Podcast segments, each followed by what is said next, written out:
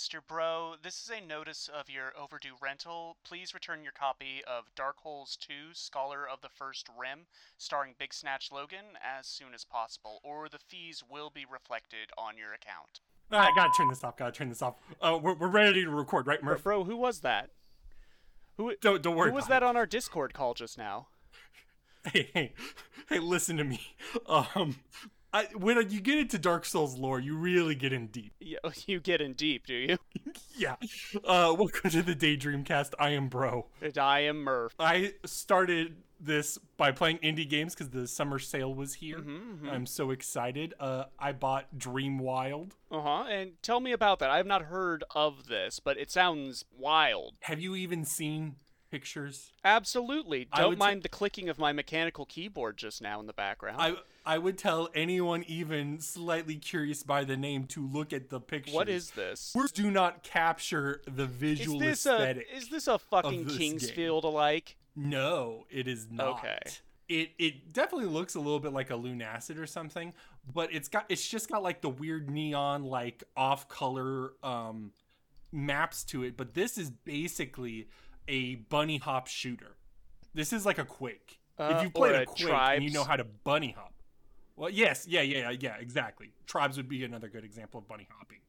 Um, it is a roguelike, but you're in like vast deserts, like vast, you know, landscapes Uh-huh. of just scenic beauty. Again, I would stress the listener to uh, look at pictures of this. Um, and then there's in between segments. It's a little. It's not a roguelike precisely, but there is permadeath per run. So in between the moments you're shooting and you're running around bunny hopping away from the hordes of enemies coming at you, you're in little Hilux clay motion uh, moments to sort of upgrade your abilities. And it's just a good time. It's just a vibe. This is like know? the trippiest game never released on the PS1. I, I think that's a fitting way to put it. Huh. Is it like uh what was that other game that came out with this? Is that a Cruelty Squad? Yeah, I definitely got Cruelty Squad vibes from this. Although I would say there's is another end of shooter. I also bought that for the Steam sale. Cruelty Squad has um it's a lot more Deus Ex, but a lot more deep fried and it's a lot more denser. This game is very just like vast and like you sort of go into a headspace where you're chilling. As long as you're good at the game. If you're not good at the game, you're doing bad. And you're probably more frustrated. I think the game is frustrating at points. Yeah, looking at some of these screenshots, like this one here on the Steam page, uh does it like do the gra j- does the graphics intentionally being so muddy make it hard with the readability for like uh, for the FPS mechanics? Um, partially, kind of. I mean, the big thing is, is these aren't hit scan. You are also doing projectiles, and you've got like, it's not even like you've got a real gun. You've got a sword, and you throw like little beams from your sword. Okay. So you do have to properly aim. Um, and so aiming can be a little thing, but I don't think it's particularly muddy because all the colors pop out. That's what I mean by Cruelty Squad being too dense. This game's not very dense, so you can see what's jumping around at you. Okay, okay. So even then the readability is still fine. I would say. Okay, all right. it, it's only eight dollars, so I would recommend it to anyone. Yeah, I might pick this up. I do like the sort of like acid washed uh PS1 look. We're getting a lot of like early 3D revivals, right? Like last decade it was all about like the 16-bit, 8-bit revival with Shovel Knight and stuff. But now it's like Yeah. like PS1, Saturn Saturn games, Dreamcast. I think a long time ago people thought that they just just looked bad, and I think there are some games you could look at and be like, "Oh yeah, that does look ugly in low polygons." But I don't know. There's certain feelings that could be made with old uh, CGI renders, like you know, even something like Myst when we played last season. Those those were old early ass CGI renders. They look good. They have their own vibe to them. You Yeah. know? Definitely. Now, Murph, you played something called Raji, an ancient epic. Uh, this is this is an ancient epic. Uh, this is a sort of hack and slash fixed camera angle game. Uh, built around Hindu mythology. Um, it would be easy to say like sort of like God of War one, but Hindu. Uh, it's a little more. It's a little more like indie in its scope than that. Um, what it is, you are a circus girl named Raji who her brother gets kidnapped when demons try to take over the earth, and the uh, gods take pity on you and help you out and give you weapons to uh, track him down and rescue him. Uh, and you kind of just go from location to location. Every now and again, invisible walls will pop up, and you fight uh, some some demons. Um, in terms of presentation, the music, the backgrounds, the voice acting, uh, every now and again, it will like have you look at some murals and will explain some Hindu myths to you.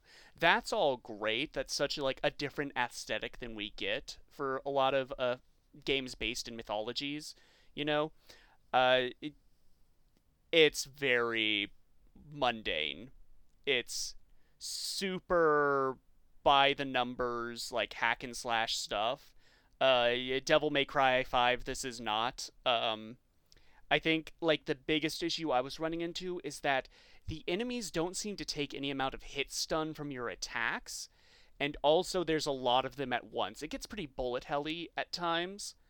Uh, and also, uh, there's also these environmental interactions you can do, like you can run up a wall and then uh, drop down like a spear plunge and create an AoE. Like that's cool, but it's also your most efficient way of doing damage. So you just camp by that wall until enemies come to you, and then you do the super move on them. You know, it yeah, it, the game's four hours long, and it feels like twice that because of how repetitive it gets.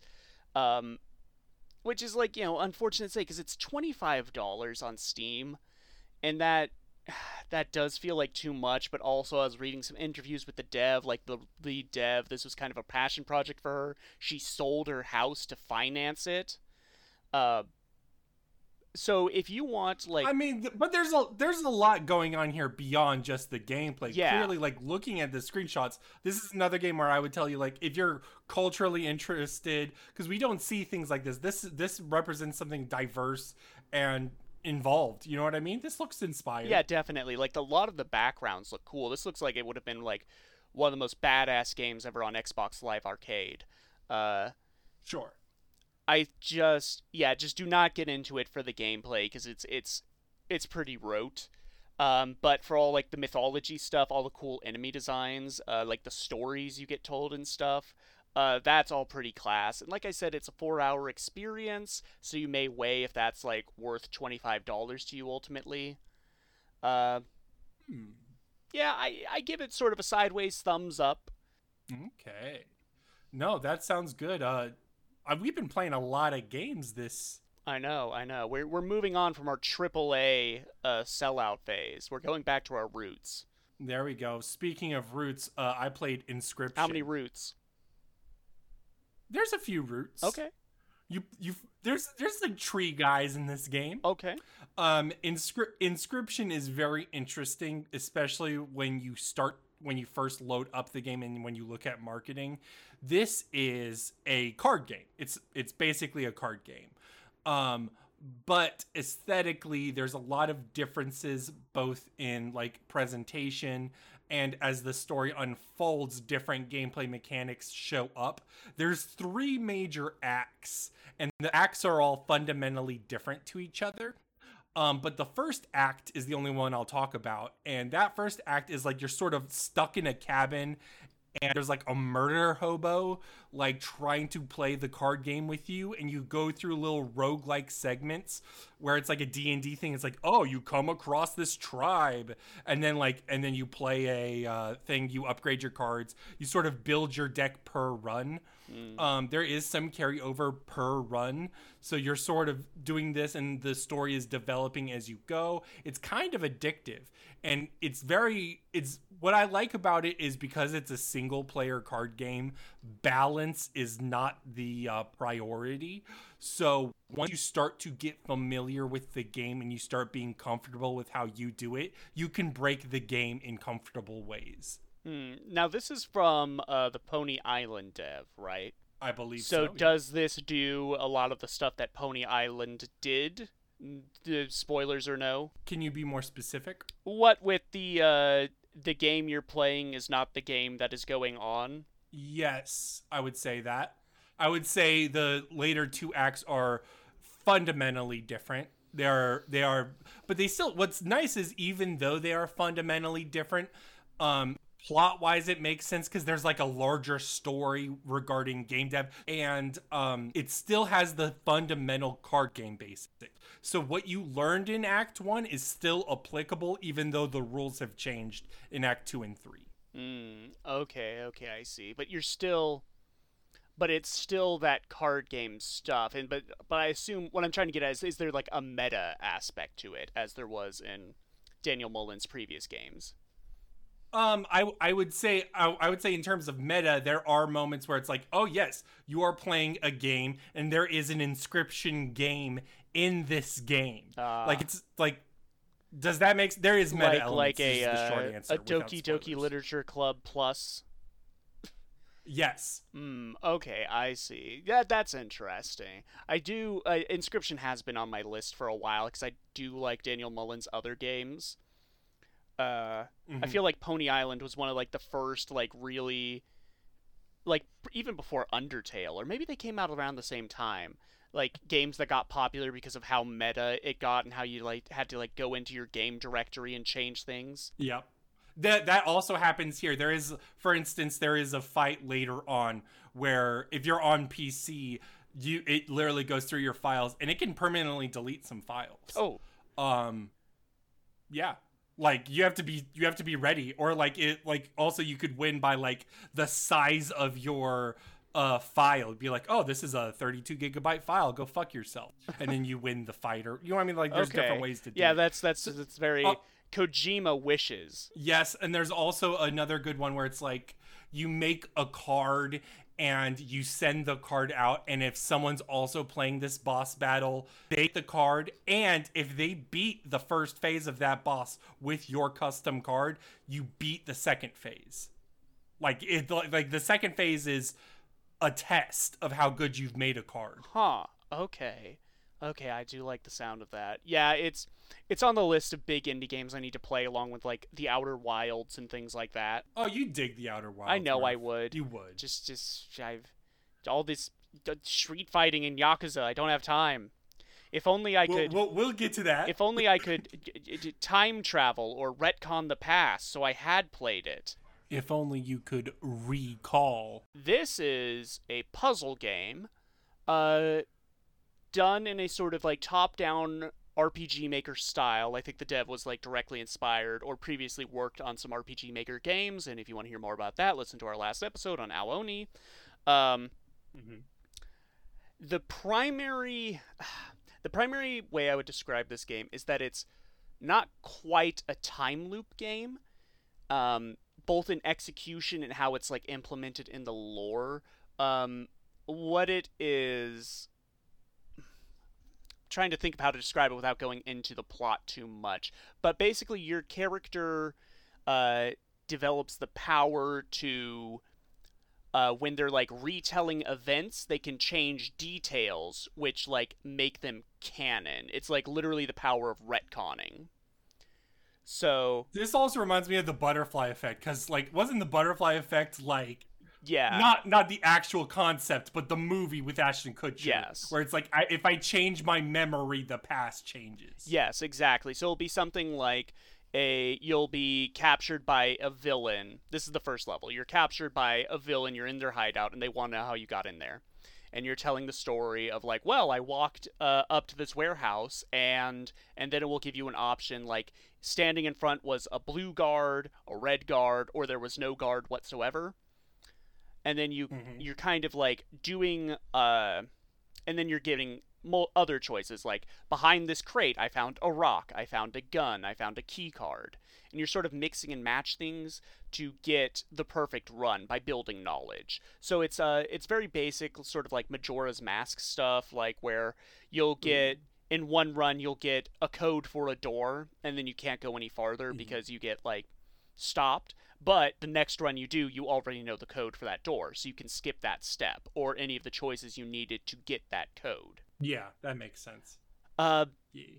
the issue becomes uh, this game is about eight chapters long. By chapter four, they drop that mechanic. So it just becomes a normal game at that point. It becomes a sort of like puzzle like a a stealth game with switch puzzles Oh.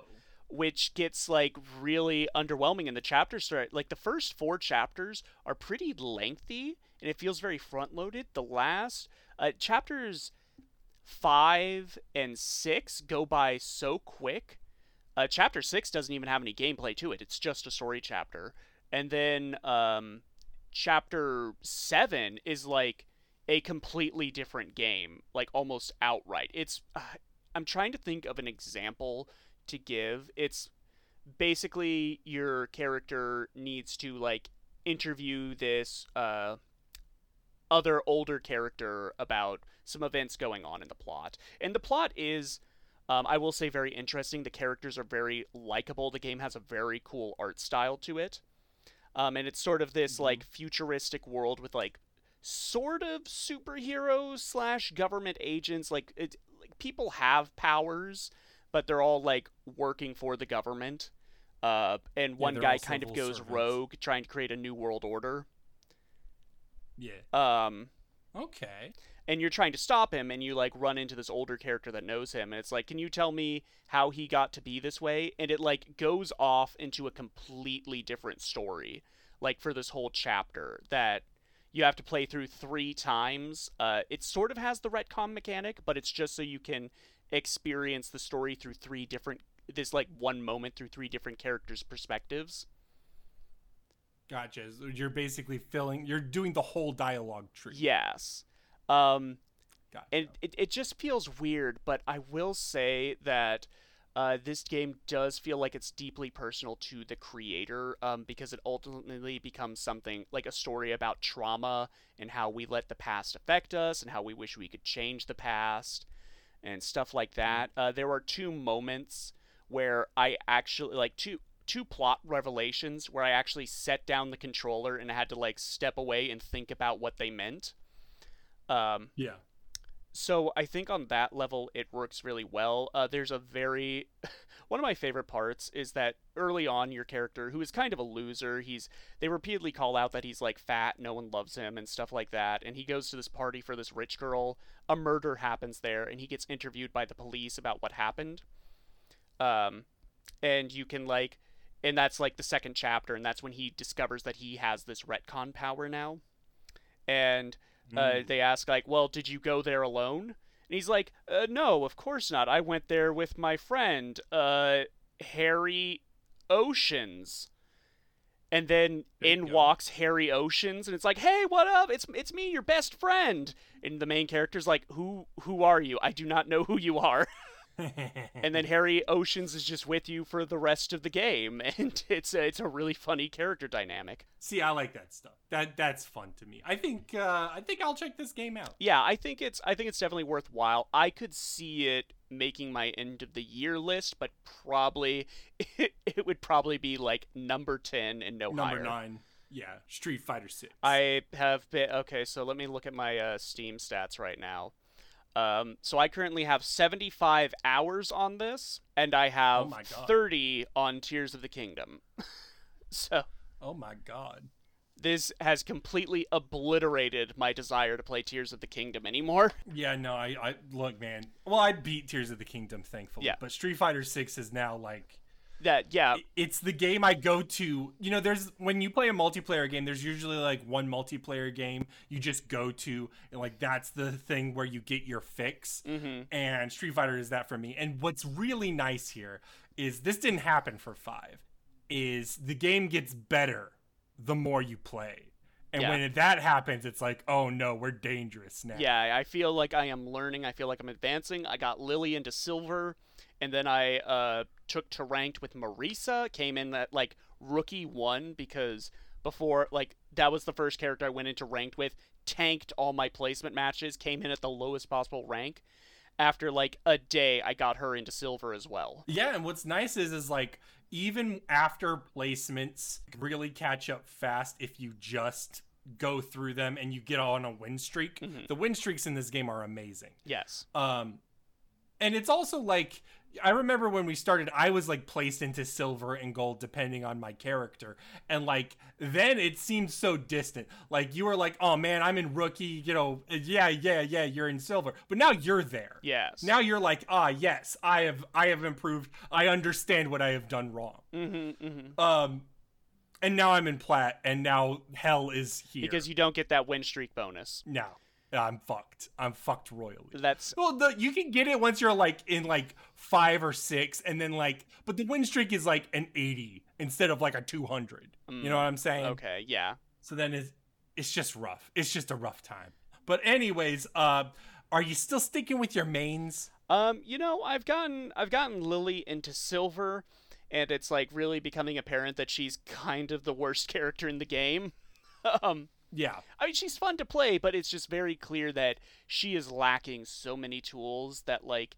You know, you look at you look at Lily and you look at Ken and you realize not all fighters are created equal. You have to do so much work. I mean, I thought this when playing Gief as well. When I'm playing Zangief, I'm like, oh my god, I'm having to do so much work to get what I'm getting. Mm-hmm. And that's one of the reasons why, like, people would get offended when it's like Zangief does so much damage. Well, it's like the work did not come from the grab, it came from everything leading up to the grab. Yeah. hmm And that's the problem of low tiers in general. And I think.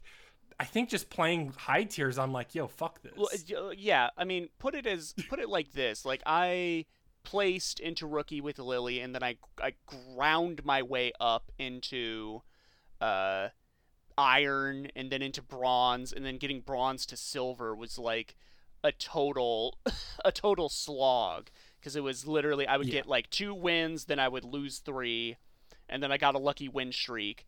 Uh, and after I stopped rematching Kens, I I started doing better too.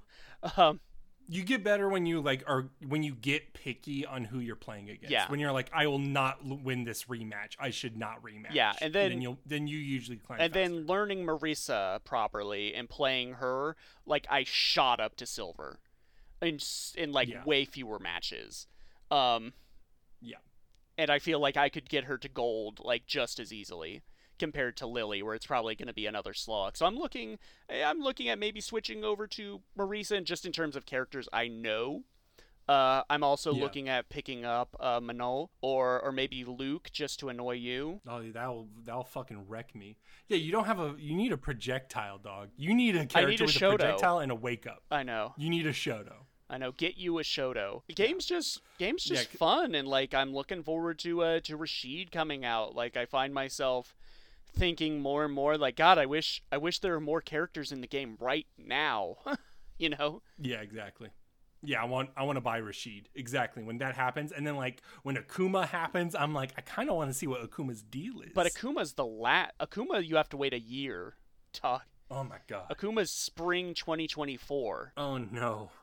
So Oh, well, until then, I think we'll have fun. Um, my only thing is is like I've also gotten to the point now where I'm like critically thinking about drive impact and um, the, what the fucking one where you're going fast. Drive What's Rush. dash one, drive rush. Um, I'm now like critically thinking about those because now I'm at the stage where you can't spam them. no. I can't headbutt as Honda anymore. So I'm now like no. And people actually have like reaction times to uh to counter Yes. the drive rush or drive impact. Pe- people yeah people have like good reaction times so like it's all good reads now it's brutal i think drive rush may be too overpowered like you'll see kens and djs just like use it willy-nilly and i'm like shocked um because it's like so good I think the Uh, biggest revel there were like a series of revelations that helped me improve my Lily play. The first and foremost was realizing that all the low tier Kens open their combos with a jump, and I just have an anti-air button. I can just I can just stop that and shut them down, and they don't know what to do. Uh, the second was realizing her level three is a command grab, so I can just I was looking for setups. I don't need a setup. I can just do that. you know. Uh, and and since you're modern you don't even need to do inputs No, I do not. you can press two buttons Mm-hmm, mm-hmm. Um, and the other revelation was your drive gauge refreshes with the round. So there's no reason not to spin that shit if you think it's going to close out the round. absolutely 100% and like and then like when you look down at your super bar that's different where you're like playing back back and forth but then you look and you're like oh this is round three and i'm about to lose it all i should spend it all. I you know what I, i, mean spend my super pretty regularly as Marisa. She has a lot of setups for Yeah. super, and you know what? You're likely going to close out the round with them, or at least put your uh, opponent not in a good headspace where they're going to make a mistake.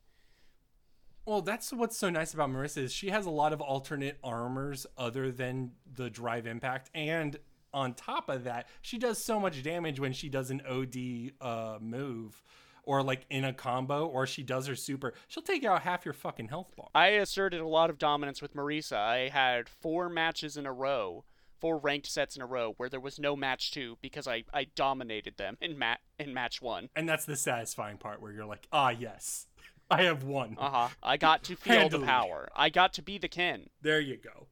That's what it's all about. Um, are we ready to go to the variety minute? Yeah, I think we can. I'm allowing you.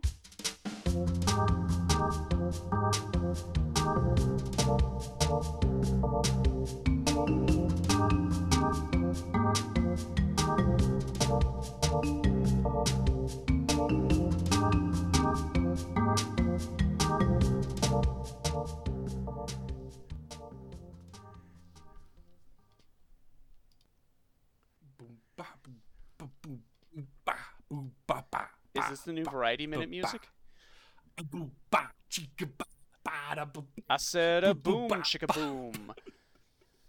Okay, uh, this week's variety minute is jerk protagonists in video games, and there's multiple ways we could go about this. But Murph, where do you want to start? I think it is good to start with characters that are written as jerks, not j- characters you can play as jerks. Yeah, the RPG distinction is a separate vibe. So- but like, I immediately go to anti-heroes. I think I immediately go to like someone like Wario. Wario was top of my list. Wario, Conker, and Shadow the Hedgehog were all my my Yeah, yeah. my the blueprints for jerks. Because it's not that they don't do good things; it's that they're a real asshole about it. I mean, I guess that's the thing. It, ultimately, Wario, Conker, and Shadow represent the trifecta of jerkiness. You know, Wario is selfish. He's not evil, and Conker is lazy, and Shadow is edgy. Uh huh. So when you when you put all that together, you've got the the jerk combo. Yes, and it's definitely I think it's definitely a factor of the 90s and early 2000s attitude, you know, getting added. I was thinking of a lot of like characters becoming jerks in sequels like Jak to Jak 2, you know, where he's got Yeah. he's got the soul patch and the mullet and he's like I'm going to kill that man, you know. Yeah, things are slightly more morally ambiguous because that means the game is the story is more complex. Question mark. Yeah, I'll save Yeah. the world, but I'll do a swear while doing it. Were there any video game Oh, you see- sequels where the character got nicer by the console generation gap? By the console generation gap, no, but I get the feeling that when the games go on, they become they. I, I think characters do become friendlier. Like Shadow the Hedgehog was pretty villainous. It's the Vegeta effect. You know what I'm mm, saying? yeah. Where it's like after so long, it's like same with Kratos. Kratos is like that. Like the first game, Kratos is objectively a bad person. I was I was saying Kratos is kind of the litmus test for the difference between like jerk and outright villain. I think I think in the first game he's more jerk because he's still he's still doing the right thing, but Yes. uh, to to the, the Norse revival definitely more more villainous as he is deliberately like causing the end of the world. Yeah. Yep. Yep. And well, it's also like two and three. It goes into like a oh, you know, people are gonna die when you do this, blah blah blah. And it's like, dude, I don't give a fuck. I want to tear Hermes in half. Yeah. Whereas in God of War 1, I remember there's like the puzzle where you find the guy trapped in a cage. And he's like, Get me out of here. We can Yeah. escape this place together. And you're like, The gods demand a sacrifice.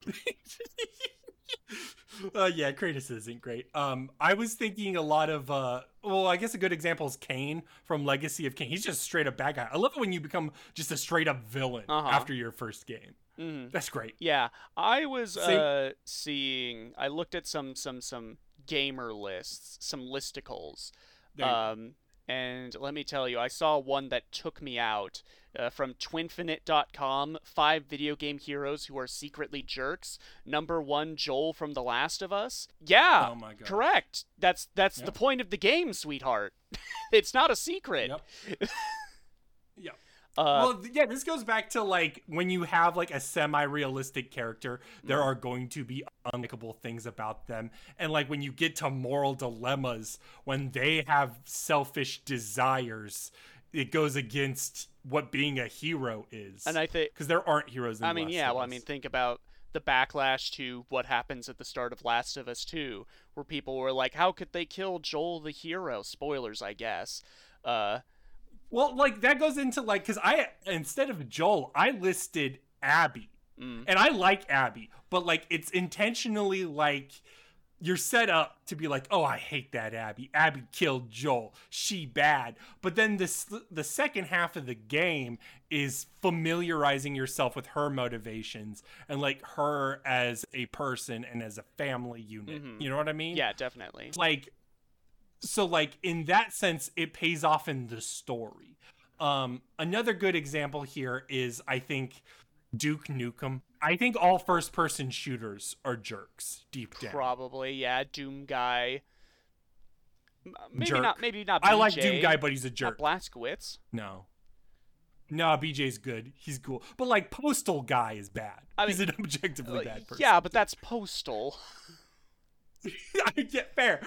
Yeah, I guess Duke Nukem is also not favorable. Um, but well, what I'm saying Like is, is like the I think who's most of the, the time, contrast? Who's the foil to Duke Nukem within Duke Nukem? I don't think there is one. Okay, just everyone's a jerk. Just jerk world. I I think it's a jerk world. Yes, and we're just I am like eighty percent sure. yeah. Um. This is a contrast with like Garrett and Thief. I also wrote this one because one the thing that stuck out to me when I played Thief one with Los uh way back when was that Garrett is not a good person. Well, he's a thief. He thief. is literally a thief. What he wants is very different than what's right. And he only has to do what's right because he's the person there. Mm. But he's still got like a smarmy attitude. He's got all this stuff. You know what I'm saying? Yeah, you wouldn't want to like hang out with any of these characters because No. every cutscene is to drive home the fact is that they are unpleasant people, but they're they're good at what they do. Like does does Gears of War have this effect with like sort of the bro dude atmosphere of it? I like the camaraderie Hmm. and I like Cole Train. But no, you're right. You're 100% right. All these people are jerks. I- They're college frat boys. Um, I cannot speak to this version of this character, uh, but I saw him come up on a lot of lists. Tell me about Squall from Final Fantasy VIII. Um, I think I think there's a little bit of like a. I didn't beat Fantasy Eight, but I think that one's like heavy into like teen melodrama. I think a lot of people dislike annoying. I think that's one of those times where when you see a list, like they'll list people that are quote unquote annoying. Tidus is also one of them, um, where it's like, oh yeah, this is an anime thing, like blah blah blah blah blah. hmm don't necessarily think that means they're jerks. I usually think that's like a storytelling thing. Does that make sense? Yeah, and if we want to start talking about like RPG options, often, like especially in the PS3, Xbox 360 age, when games started giving you like moral choices and dialogue options, often like the evil renegade options were just like you're just you're just a jerk about things, you know? Yeah, oh, yeah. Mass Effect 2 is especially like Renegade's not always evil, but it's like you're gonna be a dickbag about it. Yeah, like you can uh God, there's like one in Mass Effect 3 where uh you run into a character from Mass from the Mass Effect 2 Overlord DLC uh Okay. who experimented on his autistic brother like horrible hor- like one of Mhm. the worst things I've ever seen in a video game. Um and you can run into him in 3 and he's like repented and you actually run into his brother earlier if you saved him, which why would you not? Um Sure. and he's like, "Did can did you run into David? Do you know anything about him? Is he is he surviving the war?" And you're given like the option to let him know that David's safe, or the text "Let him worry." Is the other one that's the renegade option, and you can say that, and you can say like, I don't know, he was at he's at he was at Grissom Academy, but that got blown up, so so there's no way of knowing, and and the guy is like, oh, I see. And he pulls out a pistol and walks into the other room, and you hear a gunshot. And I was like, my oh, um, where was the Paragon interrupt for that? I just wanted him to. Yeah. I just wanted to let him worry, not commit suicide. Well, that's always a big problem. Is like sometimes the the effect isn't necessarily translated by the because hmm Um, like uh, I Wolf also- Among Us is one Yeah. that has like a lot of. I remember being frustrated with how ambiguously worded a lot of the much ruder options are. Um, like glass him. Do you remember glass him? That was a brief meme where you're No. you're at the bar with the uh, the lumberjack character, and you're sort of talking Mhm. about your rivalry and your your you know your relationship, and he and you're given the option to like I forget what the other two are, but the bottom one is just glass him. And I thought like, oh, like like pass him a glass, like a shot glass. We're gonna Nope. we're gonna do toast, but no, it's smash a glass over his face. very very kind and nice. I think i think uh the walking dead also has moments like that. And they also have moments where it's like morality gets qu- obviously it's like morality gets questionable in the apocalypse. Yeah. where it's like okay this abandoned car this car seems to have not been around for the past few days. I could probably take the food in it and feed my dying child. Yeah, but nope you're an asshole if you do that. You're in fact you're super evil. That it's like okay that makes that reminds me All of right, like chill. Fallout 4, where most of the Yeah. most of the companions will judge you for for robbing bandit camps. it's like yo dude what the fuck Yeah, these people shoot us on sight. I'm taking away their guns. Um, Yeah, I'm doing them a favor. and I brought um, I, also wanted to mention, I was like, oh, we shouldn't have gotten off the RPG thing so soon, but like, um, Rockstar Games, they do they do big ones like that where it's like, um, James Earl Cash from Manhunt, Jimmy from Bully, Tommy Vercetti from Grand Theft Auto, or like Travis, mhm, is that his name? Travis. Yeah, Or am I just saying that because? Okay, Trevor. No, Trevor. Damn it. yeah, we got no more heroes on the brain. Um, Trevor in Grand Theft Auto 5 is also like a. But in those, it wants you to lean into being bad. Yes. You know what I mean? Because it doesn't make sense if the character is like, I respect the police. you know, in a Yeah, game where you can just pull out a gun and start shooting into crowds. But then they'll also do like Grand Theft Auto 4 Niko or Arthur Morgan in Red Dead 2, where it's like, I want to be better than this. Mm. And then it's like, when I play the game, I'm now massacring untold amounts of people. You know what I'm saying? So then there's a discrepancy there. And that's why you have a Trevor in your game. Yeah, yeah, definitely. I think that was one of the smartest moves of five is giving you a character with which to do the violence with if you just want to go and Yeah. do that. Because it really doesn't make sense Yeah. for the other two protagonists of that game to do that. Exactly. Um yeah, no. Uh I most of mine have been covered here. Is it something where it kind of feels like it's on the way out because we are in a kinder, gentler age of the internet and we don't have that 90s attitude? I don't think we respond as well to this anymore. Mm. I think when we see this I don't know if it's a cynicism thing or what, but now we look at this and either see cringe like Sonic or Shadow the Hedgehog, or we see something that's like misplaced, like, oh, this is kind of off putting. Yeah. You know what I mean? like I, Duke Nukem Forever was definitely Yeah. like a case where people are like, "Boy, video games have changed. Writing has changed. This doesn't really have a place anymore." And it's kind of Yep. it's always a little unfortunate to say like this doesn't have a place anymore. People will always feel bad about that because it was important to them once upon a time. Yeah. Um I mean, you could always go back to your old ass game, but like the thing is, is, is like culture changes and like art and products reflect the culture. And I mean, Wario still exists. Yeah. You know what I'm saying? It's just like maybe Duke Nukem tipping strippers and murdering what I mean, murdering pigs dressed as cops is always cool, but like everything else about Duke Nukem is just out of date. You know what I'm saying? mhm. yeah, definitely. Um, the only other one I wanted to mention has to go with stupid. Um, Snake from Metal Gear Solid. Is he a jerk? He is not evil. He's not evil, and he's not a jerk. However, he's insanely stupid to the point where he could be jerkish. Like he's not aware. is the way Okay, to say. okay, it. Does I that make sense? Like, Yes. he- he does not like. Especially Metal Gear Solid 3, where Naked Snake, Big Boss, who eventually does become a villain, does not pick up on social cues. Um, he has to be like told, "Oh, this person is you know, homosexual or something. And he's like, what? Ah. or, or like just anything like that, where it's like he's just not familiar with things. Yeah, because he's lived Um, a and sheltered this life could of just be- combat. He's lived a sheltered life of combat. Exactly. Mm. And the only thing he knows how to do is kill. Yeah, I- was trying to think of because we were talking about because I've got Street Fighter on the brain. I was looking over like uh fighting game rosters and like for iconic jerk characters and all I could really come to is like the Tekken series, the whole uh Kazuya family is definitely I think the blueprint for that because you know you have Tekken 1 with Kazuya and he's like trying to take down his evil father but then in all the sequels he's the villain Yeah. and even Jin's not like a perfect boy.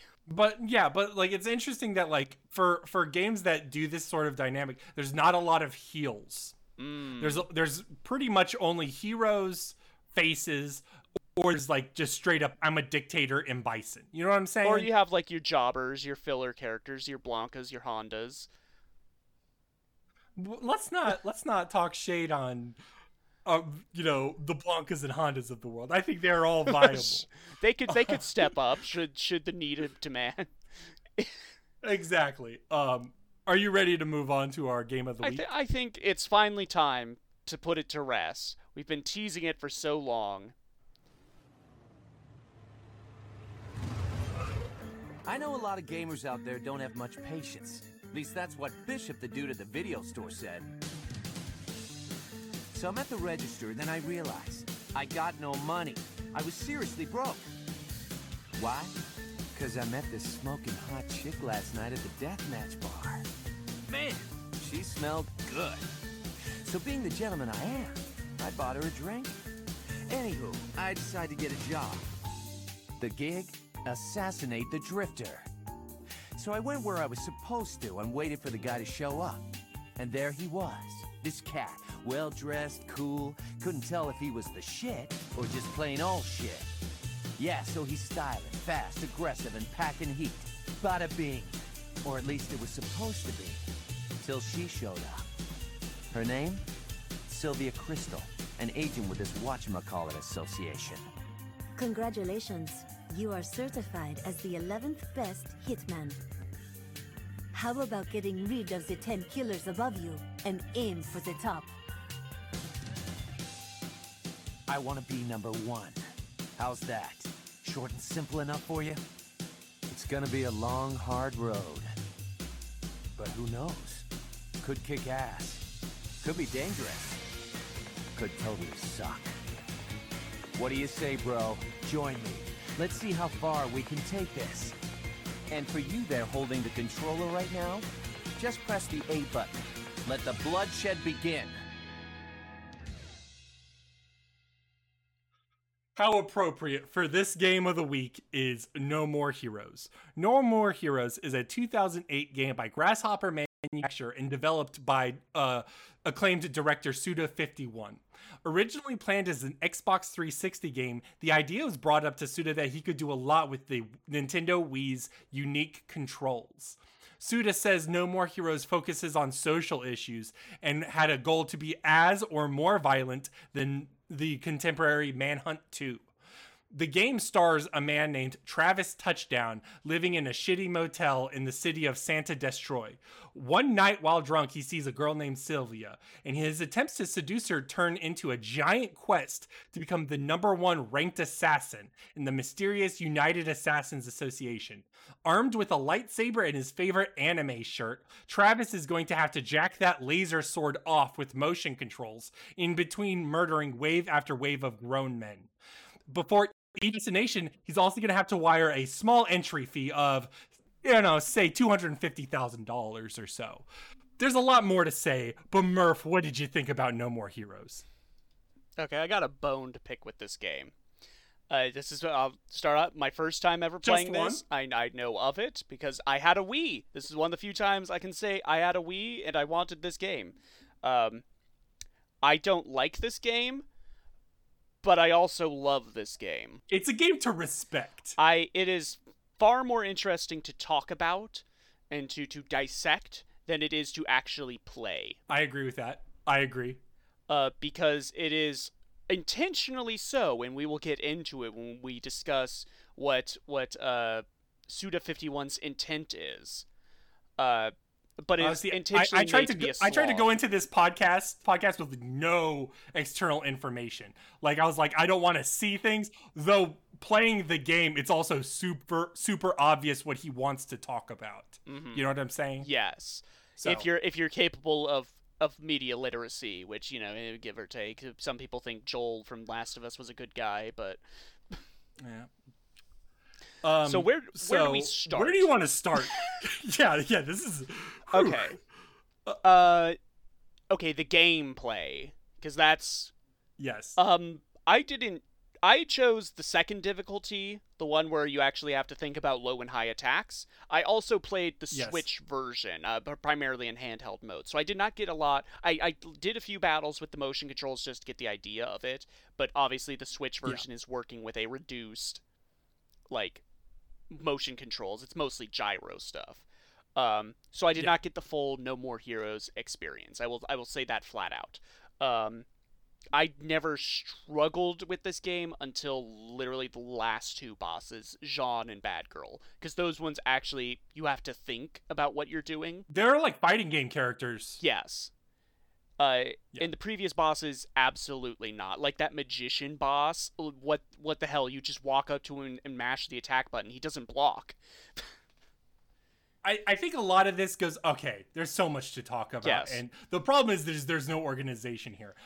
Um, I think, I think the thing about the bosses, and I think the game is at its best when there's variety and there's something going on, and so sometimes the bosses are bad because you're just hitting a book like a sword sponge, Yes. lack of a better word, hmm and at best you can like stun them and do a suplex and then you're like oh thank god i've taken out a chunk of his health bar but like But do the suplexes really do that much damage?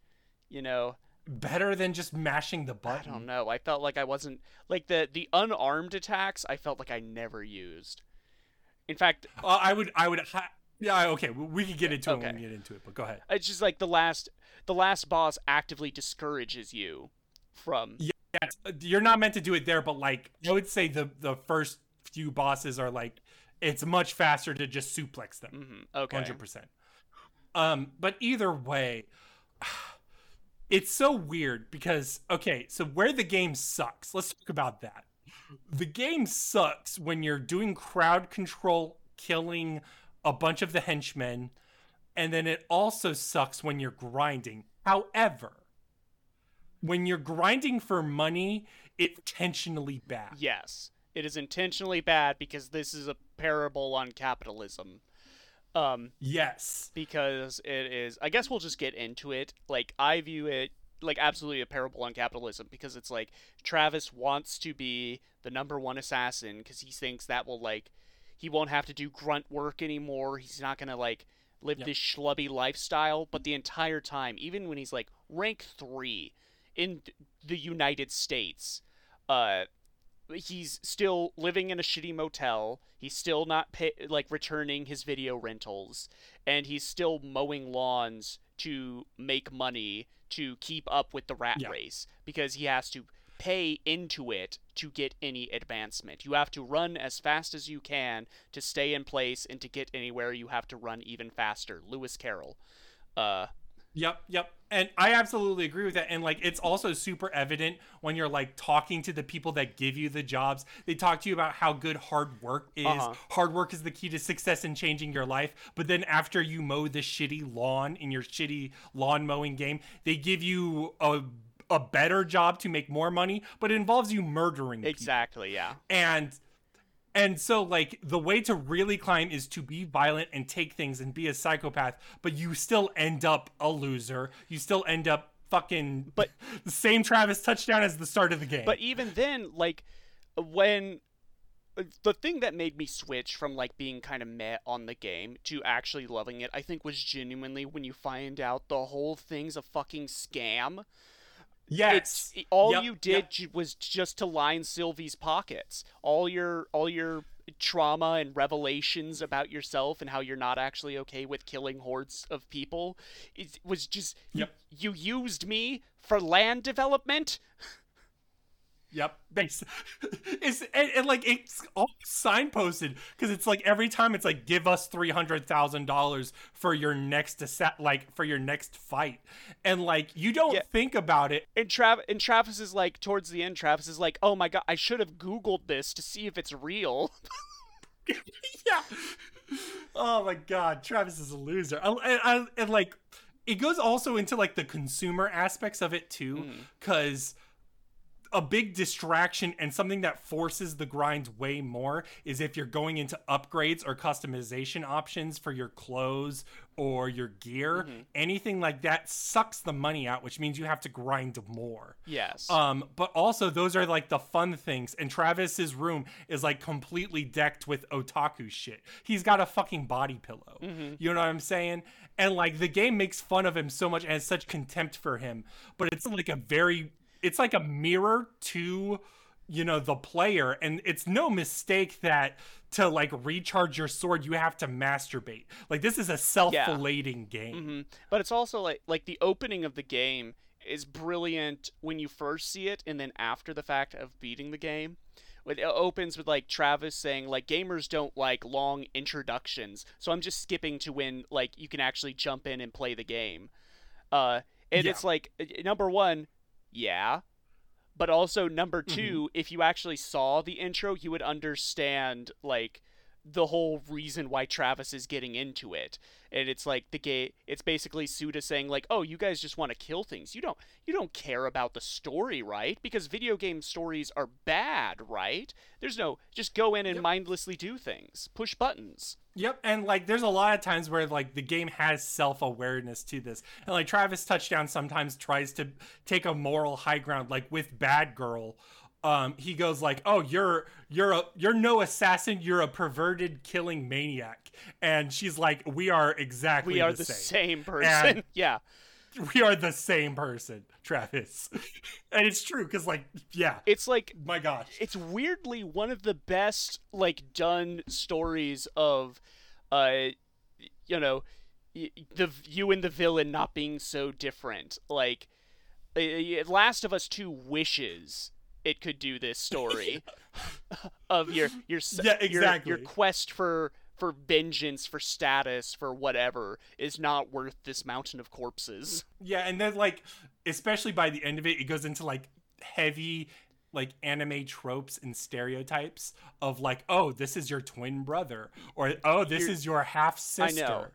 But even then, like the stuff with Henry, number one, Henry's just a cool character. Like he was. I agree. I think Henry's uh, the way they do it's good because like with Jeane, it's like we're going to literally fast forward through the dialogue. I know that's such a good gag. Like literally, yeah, genuinely, the last stage is what won me over finally. But like how it ends, like the ending moments with Henry, where he's like, "Oh, there's a bunch of loose ends uh, here. Are you gonna wrap them up?" And Travis is like, "No, no, absolutely not." And that's like also like again another dig at people that don't care about the story in games.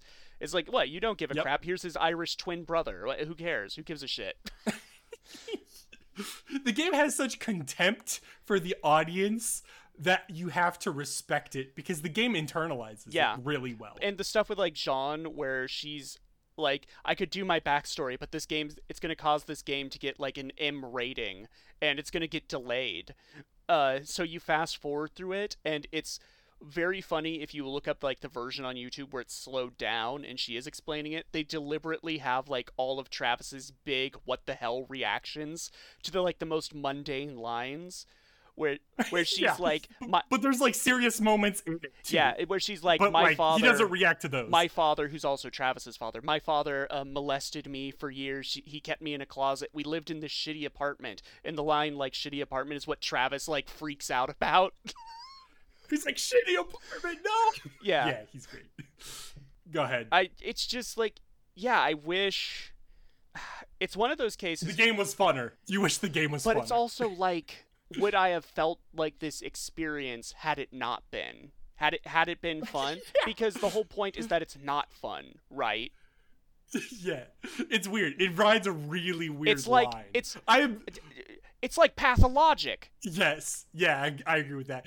It makes me so curious to play the sequels. Uh-huh. I It makes me so curious. I have the sequel. I- Like when it got announced for the Switch, I bought the double pack because I knew. Shout out to uh, to Alex Roche on Autark of Flame. I used to watch his videos on this all the time.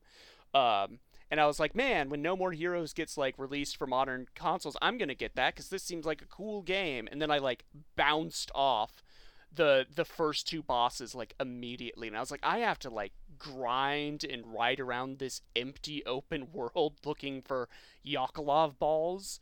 No, I'm I'm not doing that. I've had this sitting in my Switch library for four years now. it's worth noting especially with that because like you do notice it when you play the open world but this was kind of a standout on the wii mm. you know what i'm saying. Yeah. like it's this and mad world that really represent a mature you know like sort of thing for the wii the wii didn't have games like and No they like very correctly because they knew they couldn't get the graphical pow- prowess, so they went for very abstract art styles. I love the look of this game. I love Yep. the character designs and character models.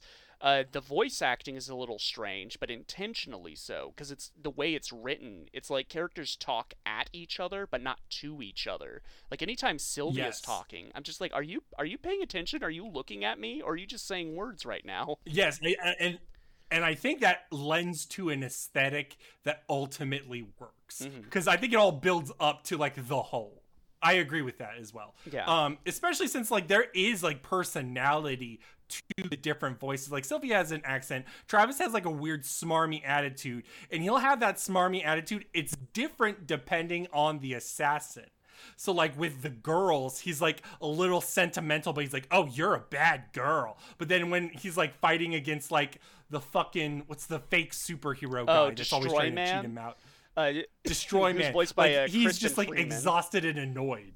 Yeah, yeah, Uh, yeah. Um, it's it it all works for me. Like it all is funny. because Travis does have like you he's meant to be a character you hate, but also he has these weirdly like honorable parts of him, like the uh, Yeah.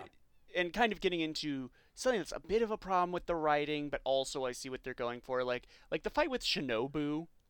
Where she's meant to be like a whole like samurai movie cliche. I don't think the Shinobu thing works out by the payout, but yes, I Yeah, agree. and she's like, "You killed my master," and Travis is like, "I didn't mean to. It was an accident." And it's like, "What? Did I miss a few pages of this script? This is my first time seeing this character." Or like when his Yeah. his master goes down against uh, the lady with the shopping cart, and it's like, "Oh, I didn't even realize that was his master. I thought that was just the guy you lift weights with." Although that kind of makes sense though. Like when you play it, like You would recognize to me him. it made sense you because you number one you recognize him as oh that's the guy i i lift weights for Yeah. and and he also does like a it that's one of those capitalism moments that also works because in the context of training at the gym he says very like sexually charged lines to Travis. He Yeah. goes like, "Okay, you want to learn this move? Take off your clothes." And he's like on a casting couch. Yeah. So it's like terrifying in a way. Uh huh. And then and then you go back after he dies, and his ghost is there. it's fascinating to let's let's go back to the gameplay and talk Sure. about it real quick. I I think what I like is sometimes it will go for different things like when it's on like the bus Mm-hmm. and you're like doing a side by side and that's cool or like you'll do like a th- anytime there's a variance in the mob fights it's great but when you're in a hallway and you're just attacking the same dudes over and over The again you you mean the run up to Letz Shake, the boss that isn't even Yeah. a boss, which is kind of funny. But literally, the run up is just going down this hallway chasing Henry. Yeah, it's it's exhausting actually. Um it works at some points, but ultimately it doesn't. And then like the car controls feel bad. Yeah, and you're also hearing in combat, you're hearing the same five lines over and over again. You're ultimately waiting for me, you're doing like the moves that can kill the fastest and the most at once. Mm-hmm. And then you're also waiting for the slot machine to like turn you into Super Saiyan.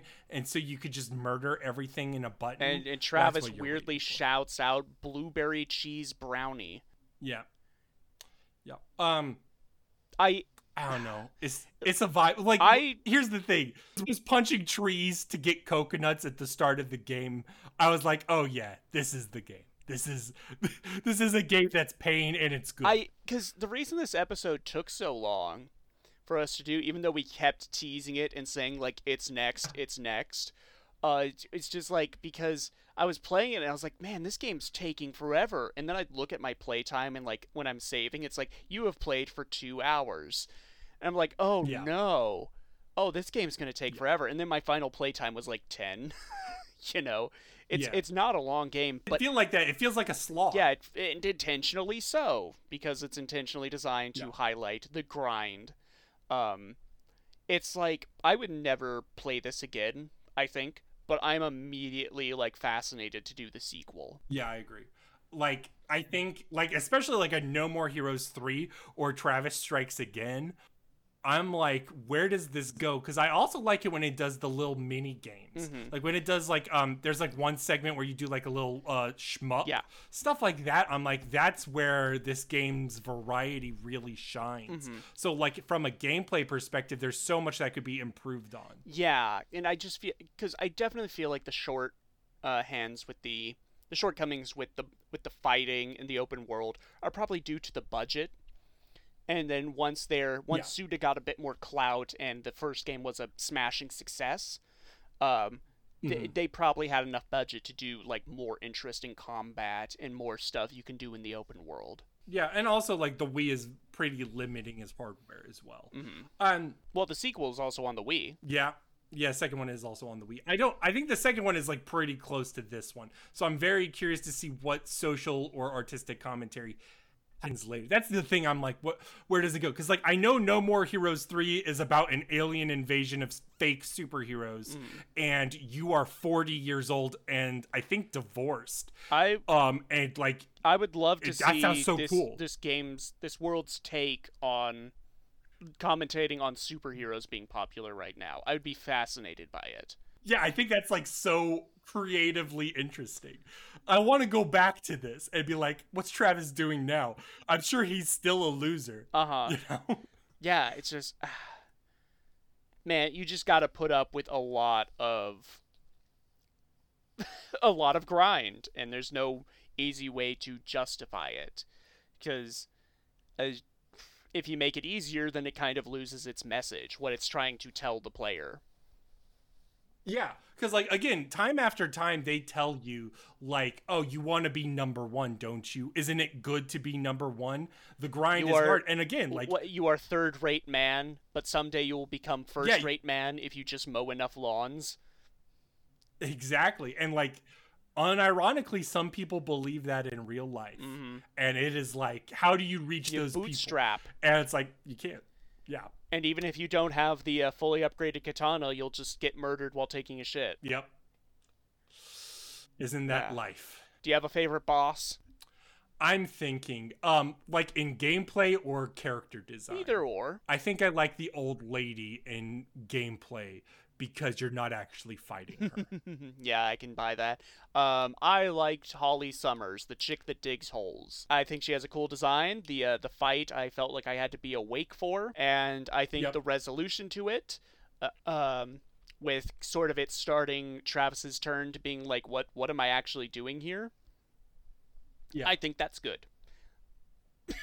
I agree. I think that was probably the best in terms of general story because like the game starts to rush the the real story real fast by the end.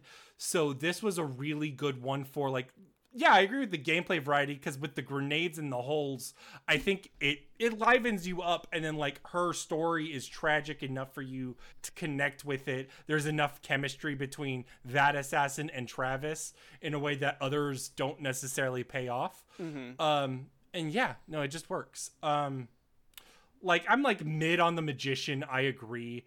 Um, I like the spectacle The- of it, where it's like, oh, they're doing magic tricks. Oh, I just I popped out of here. the Yay! magician bit is um saved by the fact where it's like they're doing like a fake show for for the benefit of Travis. And they like invite him on stage. It's like oh Travis tell us a little bit about yourself. Like uh you, what what do your parents do? And Travis is just like my parents are dead. He's like a wall, yeah uh and you don't think that comes back, but it does come back. it does absolutely come back wild. What a wild game. yeah I'm glad And then like the actual ending where you fight your twin brother, but it doesn't In a motel end. parking it, like, lot. you fight your brother in a motel parking lot, and the ending is it turns into a picture, and then Sylvia and her daughter are looking at the picture and they walk away. the daughter named Sean You're like, what the fuck is this? Which Yeah, is also the name like, of oh Travis's God. cat. Like, there's I don't. there's things going on there. Uh, there, there's some deep lore that I am sure the later games get to. I am glad we finally played this, uh, rather than putting it off like as a goof in perpetuity. And I would be interested next season looking at the sequel. I, I think this is one where we ride out till the end. Mm-hmm. I I gotta know how Travis ties up all those loose ends. Let me ask you: Do you think he should be in Smash Bros? You know, having played the game, I'm of two minds. One mind, I'm like, yes, he's very important to the Wii as as a console. Like, No More Heroes was huge on the Wii.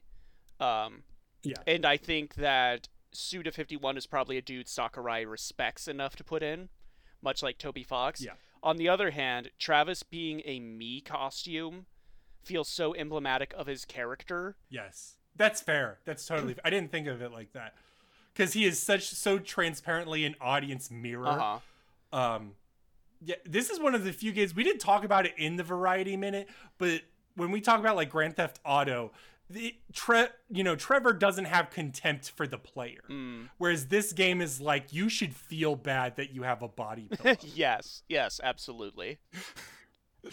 it's so weird, but like n- I don't play many games that directly criticize its intended audience like this. and it's also kind of done in a I want to say it's subtle, but it's not, but it's probably subtle for the people that it's critiquing, you know.